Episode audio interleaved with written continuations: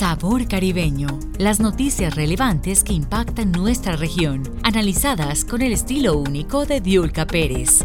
Comenzamos.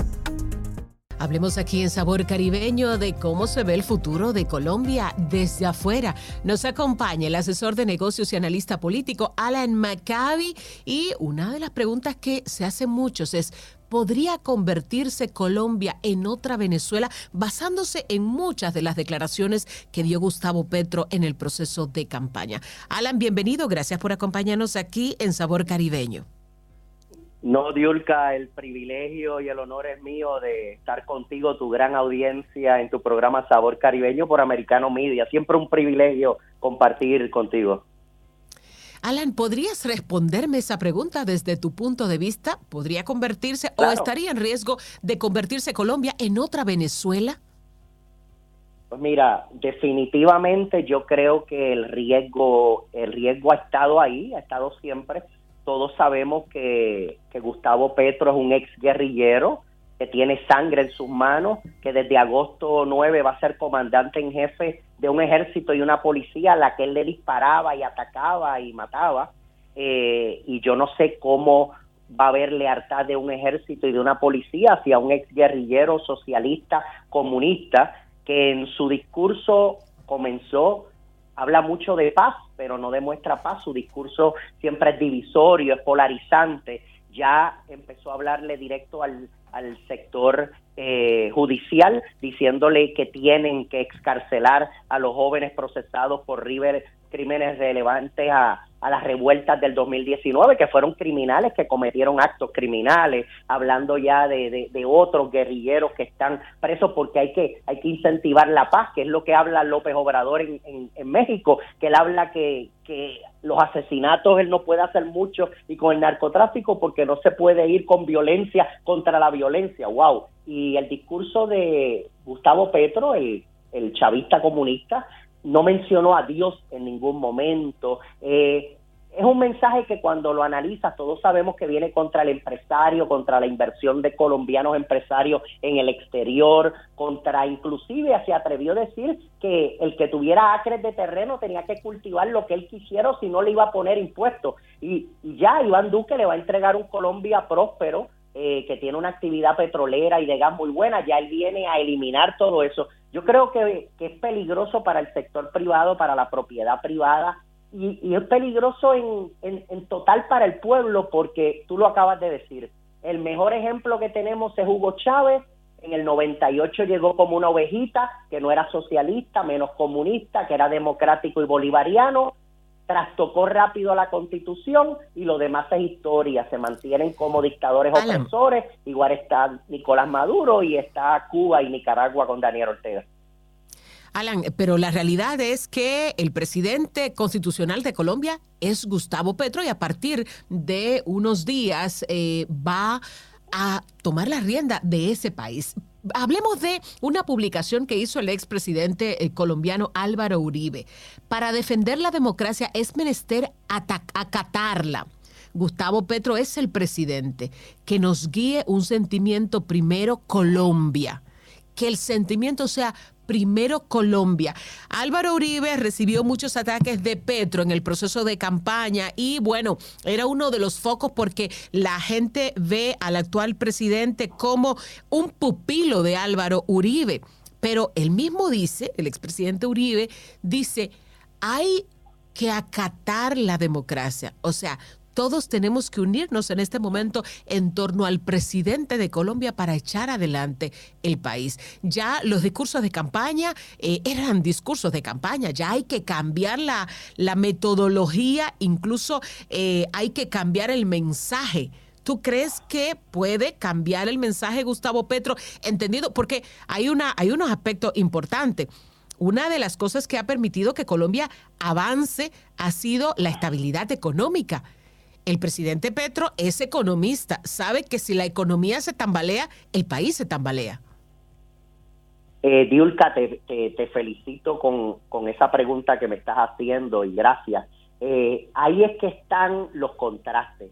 Eh, definitivo, Colombia era la joya de la corona para los comunistas, petróleo, gas, minerales, recursos naturales, una economía bollante que está en, desarrollo, eh, ah, y lo más importante, una democracia pura de 65 años desde 1957. ¿Y por qué? Nunca había ganado una izquierda radical. Y fíjate el contraste. Ahora mismo todos los líderes socialistas comunistas están todos contentos, felicitando a Petro y hablando qué bonita es la paz y la democracia pero cuando ellos entran en el poder, en Cuba hay democracia, en Nicaragua hay democracia, en Venezuela hay democracia, hay elecciones libres democráticas como la que hubo en Cuba, en, la, en Colombia ahora, y Gustavo Petro ganó, como cuando Hugo Chávez ganó.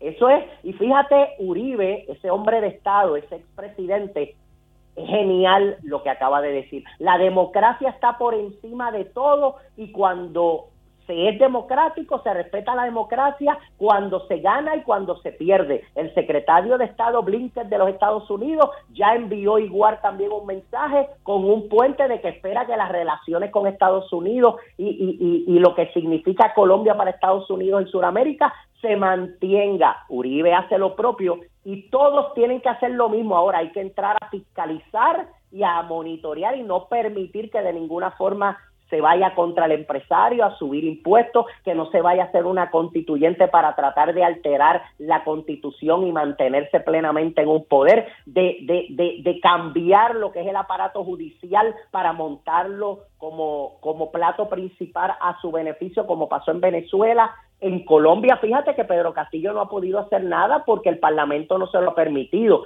Lo que tenemos que velar es, mira, si de verdad Gustavo Petro quiere venir a reformar y a traer ideas nuevas que sean buenas para el desarrollo económico, para la economía y para el colombiano de a pie, que sea bueno para ese 20, 22 millones de colombianos que están en pobreza, perfecto, que sea bueno para los agricultores, perfecto, que sea bueno para indígenas y personas desplazadas, perfecto, hay que reconocer que la derecha entró en mucha corrupción y el pueblo se cansa de ver personas corruptas, que ellos viven bien y el pueblo no, y eso ha pasado en otros países donde el comunismo ha ganado, pero lo que tenemos es lo que ha hecho Uribe, lo felicito, y a la derecha que se pongan a levantarse las mangas y a trabajar y a velar porque la democracia que hoy llevó a Gustavo Petro al poder, cuando vengan en cuatro años unas próximas elecciones, sean igual de democráticas y sea siempre el pueblo en Colombia y ojalá en todo el mundo, Diurca, el que siempre elija a su gobierno y cuando tú sales a representar a tu país, no representes a tu país, siempre representes a un pueblo soberano que te escoge a ti como líder de ese país.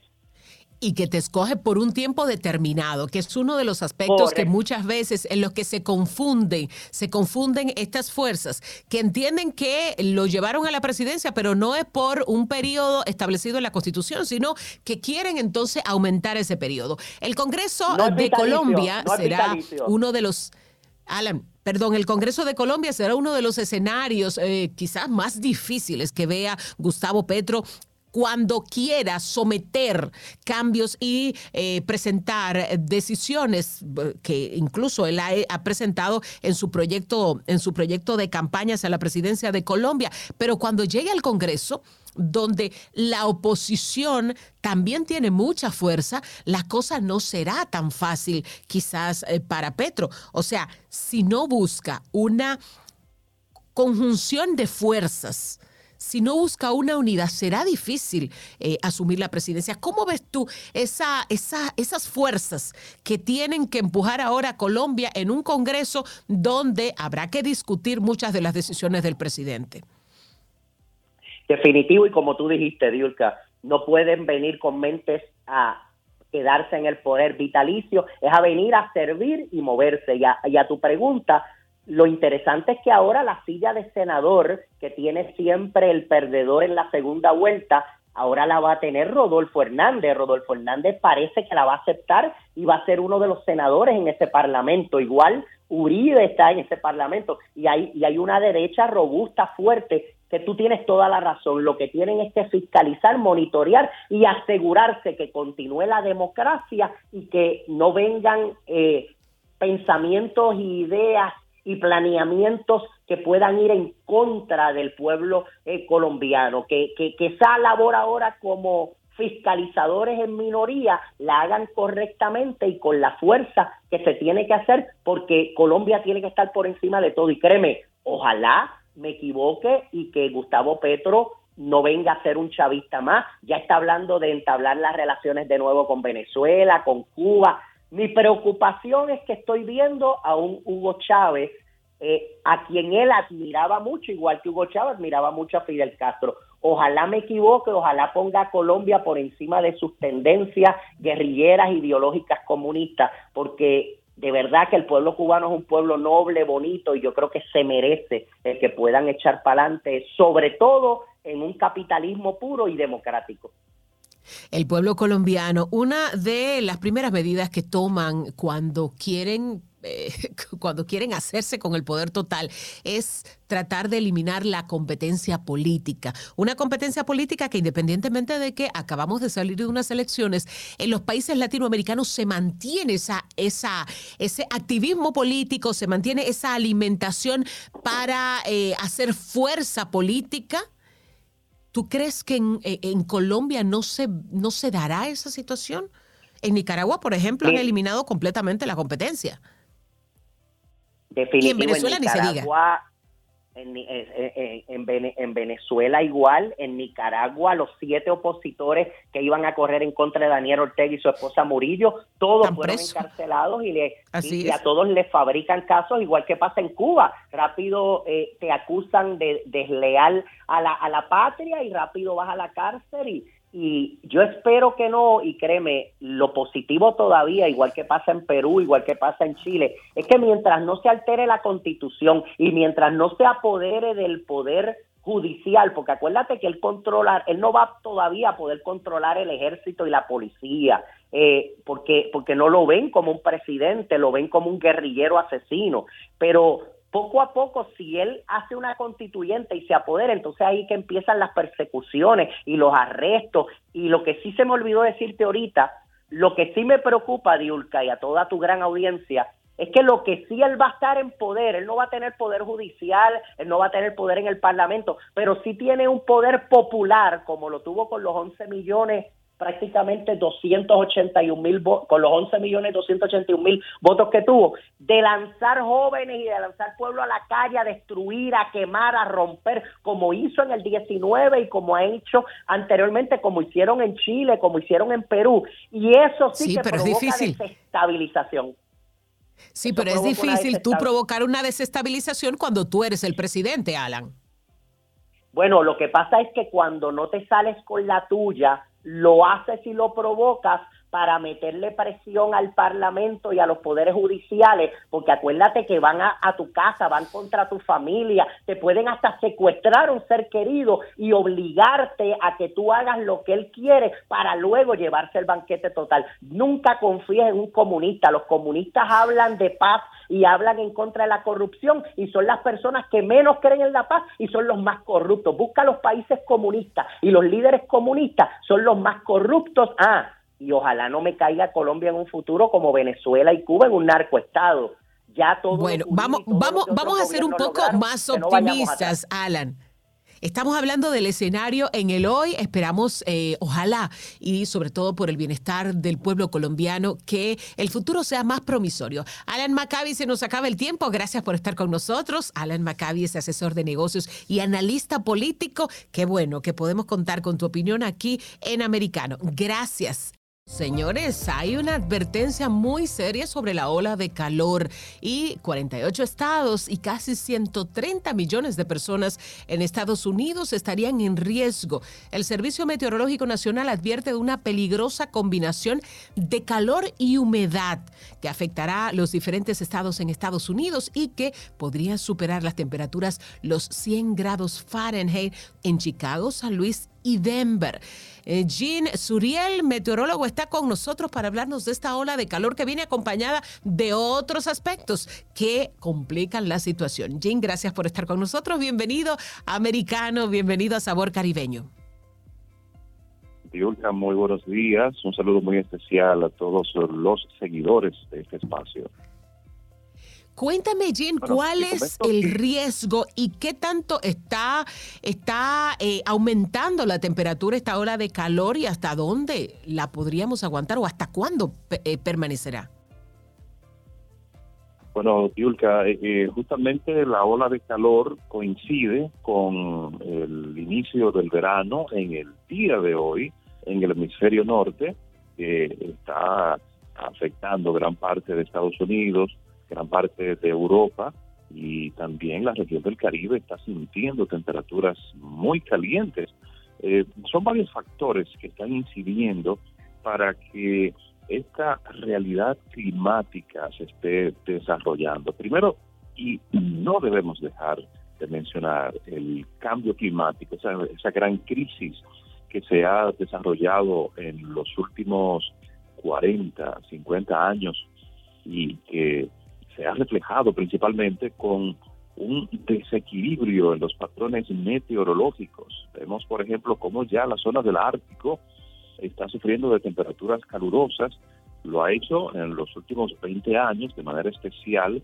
Desde el año 2000 la temperatura ha ido incrementando año tras año de una manera sostenida y en aumento cada año superando al anterior. Entonces, la ola de calor que está afectando en este momento, ya lo ha hecho en los últimos días en el oeste de Estados Unidos, ahora se mueve en la zona eh, central, también en el sur y en el este del territorio norteamericano y se debe principalmente a ese desequilibrio que se ha registrado en la zona polar ártica.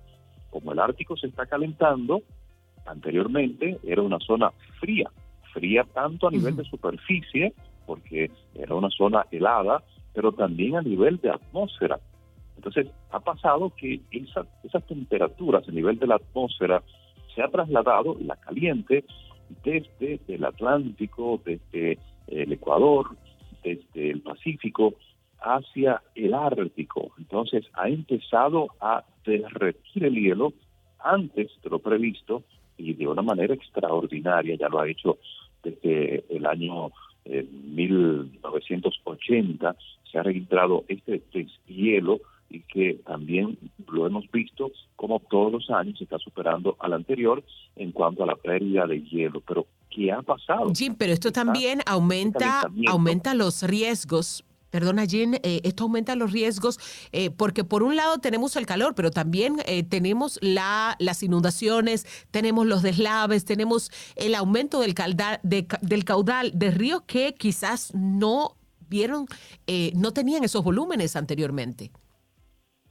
Efectivamente, efectivamente, porque se está dando este mismo desequilibrio y, por ejemplo, en zonas donde no llovía de manera copiosa, vamos a mencionar, por ejemplo, en Estados Unidos, la zona de Yellowstone, que hace varios días registró una inundación muy significativa, que incluso hasta una casa eh, resultó afectada y el río, por supuesto, que se la llevó en la corriente. Entonces hemos visto, por ejemplo, inundaciones en, en zonas de Miami, inundaciones también en zonas y otros estados del sur de Estados Unidos y lo seguiremos viendo porque a nivel planetario, recordemos que el planeta es un sistema, es un ser vivo que está conectado por todos los, eh, los elementos de la naturaleza, por el aire, por el mar, por tierra. Entonces, lo que se refleja en una parte del mundo de una u otra manera también se siente en el otro. Puede ser también con diferentes aspectos. Por ejemplo, eh, con el mismo cambio climático se ha registrado este extremo meteorológico, es decir, zonas donde posiblemente en verano hacía calor, ahora está haciendo más calor de lo normal, y zonas donde en invierno eh, sí hacía frío, pero no lo hacía de manera tan significativa ya en los últimos años se están registrando inviernos también muy extremos, porque el cambio climático se refleja con varios aspectos, es decir, los extremos meteorológicos cada vez se están tornando también muy peligrosos. Y este Eso significa que nosotros tendríamos, perdón, Jean, tendríamos que prepararnos para una mezcla, quizás eh, una bomba en cuanto a temperaturas, en cuanto a cambios repentinos. Efectivamente, y otro elemento que también, Diurka, está muy relacionado con ese deshielo que se está registrando en el Ártico. Eh, mencionamos el Ártico principalmente porque es la zona donde se están eh, acumulando esas temperaturas muy calientes durante el verano a nivel de la atmósfera y es lo que está permitiendo y motivando este este derretimiento eh, de manera acelerada. Entonces, tenemos eh, el, el riesgo y el potencial de un incremento del nivel del mar como no se había registrado anteriormente. Es un incremento que a simple vista no se puede eh, cuantificar porque son milímetros y centímetros que cada año se está incrementando a nivel de las costas. Sin embargo, si lo vemos en el transcurso de por lo menos 10 años, sí se ha registrado un incremento del nivel del mar y esto está poniendo en peligro a muchas personas que están viviendo en la zona costera. Estados Unidos, por ejemplo, es conocido por tener las principales ciudades en la costa este, también en la costa sur. Tenemos en el este el Atlántico, eh, recibiendo agua directamente del Ártico, esa agua ya derretida, ese hielo que se ha visto afectado por el calentamiento, pero también vemos en el Golfo de México cómo allá las temperaturas son muy calientes y entonces agregan otro ingrediente. Preparan todas las condiciones para que los fenómenos meteorológicos, los ciclones tropicales, principalmente los huracanes fuertes, superiores a categoría 3, puedan fortalecerse a lo largo de la costa de Estados Unidos, desde el Golfo de México hasta el noreste, haciendo la frontera con Canadá. Ya lo hemos visto cómo en los últimos años las tormentas vienen a, incidir ya directamente en zonas, por ejemplo, como Nueva York, Nueva Jersey, también en... que eran zonas que son zonas, Jean, eh, cada vez más eh, este cambio climático provoca que esos fenómenos lleguen a zonas donde nunca se habían presentado. Efectivamente, efectivamente. Incluso gente que no tiene experiencia protegiéndose Perdona, hay gente que, no tiene experiencia protegiéndose de huracanes, como en el caso de nosotros en la zona del Caribe, que ya estamos acostumbrados a que la temporada de huracanes del primero de junio al 30 de noviembre, ya sabemos que hay que tomar previsión. Pero hay gente en muchísimas zonas que no sabe cómo protegerse de un huracán, de un fenómeno de esta magnitud. Así es, eh, la región del Caribe es muy afectada todos los años por la temporada ciclónica porque justamente se encuentra en la misma ruta de los huracanes. Es como si estuviéramos en una gran autopista y entonces el Caribe está en el centro de esa gran autopista. Entonces, eh, muchas personas eh, no han tomado esas, esos riesgos, esos factores para poder prepararse para las temporadas ciclónicas posteriores. Entonces, por ejemplo, en Estados Unidos también hay una realidad y es el, el código de construcción que no permite eh, poder enfrentar los efectos principales asociados a los grandes huracanes. Por ejemplo, tenemos inundaciones costeras, marcadas ciclónicas, tenemos eh, ráfagas de viento que van a afectar las zonas por donde va a transitar el fenómeno atmosférico. No necesariamente tiene que hacer contacto el huracán con una zona determinada para provocar efectos. Hemos visto cómo fenómenos atmosféricos de manera indirecta han provocado grandes daños con lluvias eh, torrenciales y significativas, provocando inundaciones, ráfagas de viento que llegan también de manera indirecta porque el ojo del huracán es total calma, pero las paredes y las periferias de este fenómeno atmosférico es turbulencia total. Imagínense que un huracán puede alcanzar vientos de hasta 280 kilómetros por hora. Entonces, esto va a causar daños en las edificaciones menores. Y muchas veces y muchas veces con tiempo en cierta manera estacionario, eh, Jean, que eso hace que sea más letal todavía. Jean Suriel está con nosotros. Vamos a la pausa, Jean. Cuando regresemos hablaremos de los tornados y de cómo eh, algunos estados eh, pueden tener mucho riesgo de sufrir interrupciones de electricidad. Ya se han presentado en, algunos, en algunas situaciones, pero esto pudiera continuar. Está con nosotros el meteorólogo Jean Suriel. Quédese con nosotros enseguida. Regresamos aquí en Sabor Caribeño. Al volver en americano, hablamos de eso. En breve regresamos con más Sabor Caribeño, junto a Diulca Pérez por Americano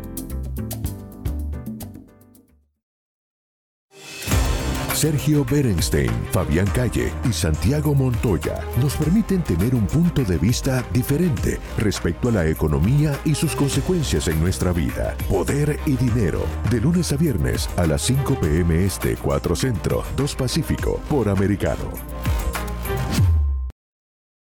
Una mirada global de la influencia de Medio Oriente en el mundo occidental, junto a Hannah Beris, cada sábado en Israel hoy, 2 p.m. Este, 1 Centro, 12 Pacífico, por Americano.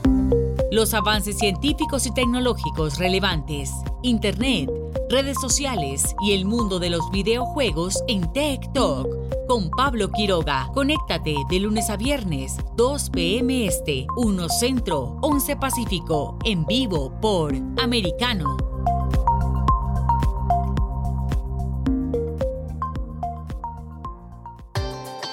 Busque su copa, siéntese cómodo y discuta los eventos más destacados de la semana en el único programa que analiza en tono relajado los temas más serios del momento. El Antídoto Rojo Extra, cada sábado, 9 pm este, 8 Centro, 6 Pacífico por Americano. Isabel Cuervo y su equipo indagan y rastrean los hechos para ofrecer una mirada profunda a las noticias, sus causas y consecuencias. Periodismo de investigación. Cada sábado, 7 p.m. Este, 6 Centro, 4 Pacífico, por Americano. Estamos de vuelta con Sabor Caribeño, la información relevante que impacta en nuestro Caribe, junto a Diulca Pérez por Americano. Hablamos de la ola de calor que impacta a Estados Unidos, miles y miles de clientes sin electricidad en diferentes zonas de, sobre todo, el medio oeste y el valle de Ohio a raíz de eh, tormentas eh, severas. Y esta ola de calor amenaza con más consecuencias para los diferentes estados de Estados Unidos. Hay advertencia de tornados para Chicago y eh, Jean Suriel eh, está con nosotros. Eh, Jean Suriel es meteorólogo y hablamos de esta ola de calor y de todo lo que puede traer esta ola de calor. Uno de los fenómenos que se presentan en algunos estados, Jean, son los esos famosos tornados que convergen con unas fuerzas de viento, polvo. El polvo del Sahara lo tenemos por ahí también impactando cómo todo esto se mezcla para poner en riesgo a miles y miles de personas con esta ola de calor que no se sabe exactamente cuándo va a terminar. Yulka, es una combinación de fenómenos eh, muy impresionantes que se registra en la zona central de Estados Unidos. Se recibe una, un flujo de viento caliente y muy húmedo desde el Caribe y desde el Golfo de México pasando por los estados del sur, Texas, Luisiana, Mississippi, Alabama, pero también se recibe una ráfaga de aire polar desde el norte, por la costa, Nebraska, Iowa, y esto permite que se generen las condiciones para esos grandes tornados. Ya lo hemos visto en los últimos en los últimos meses, como esos tornados dejando grandes daños, principalmente en Alabama y en Arkansas también. Son estas condiciones que se generan de manera natural. La combinación, el choque de las temperaturas calientes que generan esas grandes eh, turbonadas, esas nubes de gran desarrollo vertical, pero también esas ráfagas de viento frío que enfría el aire en altura y permite que estos vórtices puedan desarrollarse y generar vientos entre 200 y 400 kilómetros por hora. El tornado es el fenómeno más destructivo del, planeta Tierra. Esto de manera focalizada, porque vemos que, por ejemplo, que el huracán a, gran escala, a nivel macro, sí provoca grandes daños también en zonas más extensas. Sin embargo, los vientos de un huracán no sobrepasan los 300 kilómetros por hora y algunas ráfagas podrían hacerlo en ocasiones. Pero el tornado eh, puede alcanzar, inclusive ya a nivel histórico, se han registrado tornados alcanzando casi 500 kilómetros por hora. Eh, esto es eh, muy muy amenazante para, para la, zona, eh, las llanuras de Estados Unidos, la zona central, también el sur, pero hemos visto cómo los tornados ahora también se están desplazando hacia el este de Estados Unidos, en zonas donde, por ejemplo, Florida, no ocurrían tornados, ya se están registrando tornados, pero también se están registrando trombas. Y de gran magnitud. Se están registrando muchísimos otros fenómenos atmosféricos que están relacionados con el calentamiento excesivo y el incremento que está afectando a todo el planeta. ¿Qué podríamos hacer, no solamente como ciudadanos, sino también como países, las mismas autoridades, qué pudiéramos hacer para mitigar un poco los efectos de estos fenómenos atmosféricos en la gente? Yulka, mira, el, eh, el panel intergubernamental de cambio climático, en su último informe y en los eh, reportes más recientes también lo ha hecho y lo sigue haciendo, relaciona directamente el desequilibrio que hay a nivel meteorológico y climatológico con la acción humana. Esa emisión de gases contaminantes, el CO2 principalmente, producto de la transportación, nos trasladamos en vehículos, nos trasladamos también en aviones, nos trasladamos en barcos, en trenes, y para poder movilizar ese transporte tiene que haber una emisión, principalmente emisiones de gases contaminantes pero también tenemos generación eléctrica basada en la combustión de esos eh, combustibles fósiles. Pero también los procesos industriales están asociados a esta misma quema de carbono. Entonces, son muchos factores que están incidiendo para que el cambio climático pueda permanecer y pueda tornarse cada vez más extremos hasta el punto en que los científicos ya hablan de crisis climática, porque eh, los, eh, las proyecciones, los pronósticos trataban eh, los efectos más adversos al año 2050, 2080, 2100. Sin embargo, ya se está evidenciando que el cambio climático es real y está ocurriendo por todos estos factores y estos fenómenos atmosféricos que se están tornando cada vez más extremos. Entonces, debe haber una acción tripartita. La primera es el gobierno, la segunda debe ser las empresas privadas, el sector privado y el tercero, y también muy importante, la población en sentido general. Los tres factores deben estar trabajando al unísono para poder contrarrestar ya los efectos más catastróficos del cambio climático. Sucede lo mismo cuando tenemos una olla en la estufa eh, por más que apaguemos la estufa, la olla va a seguir caliente por lo menos durante una hora más. Claro. ahora mismo, si por ejemplo apagáramos el planeta en sentido general, que no haya ninguna emisión, es decir, si hubiera cero emisiones de gases contaminantes, todavía el planeta tendría por lo menos unos 30, 40 años más de calentamiento porque va a suceder lo mismo. Es un efecto rebote. Entonces, el compromiso principal es del gobierno tratar de establecer un sistema para hacer una transición energética y también de transportación. Ya lo hemos visto, algunos países están adoptando la medida de generar energía a través de fuentes renovables como la eólica, la solar, la mareomotriz. Eh, también eh, vemos cómo se ha eh, incrementado el, el, uso y fabricación de vehículos eléctricos. Eso es muy importante la instalación de paneles solares en zonas residenciales también se nos acaba el tiempo, pero lo que dices en resumen, cada uno de nosotros, desde gobiernos hasta el ciudadano más eh, sencillo, puede aportar a disminuir estos efectos del cambio climático y este impacto que está teniendo en no solamente en los estados en Estados Unidos, sino en todos nuestros países. Jean Suriel, gracias por estar con nosotros. El meteorólogo Jean Suriel, hablándonos de la ola de calor que afecta a Estados Unidos y de las consecuencias para cada, cada una de de los seres humanos que puede estar impactado, puede verse impactado en un momento por eh, los diferentes fenómenos atmosféricos. El acontecer de nuestra región, de forma clara y precisa, junto a Diulca Pérez, con Sabor Caribeño. Los esperamos en nuestro próximo programa, de lunes a viernes, en vivo, de 9 a.m. Este, 8 Centro, 6 Pacífico, por Americano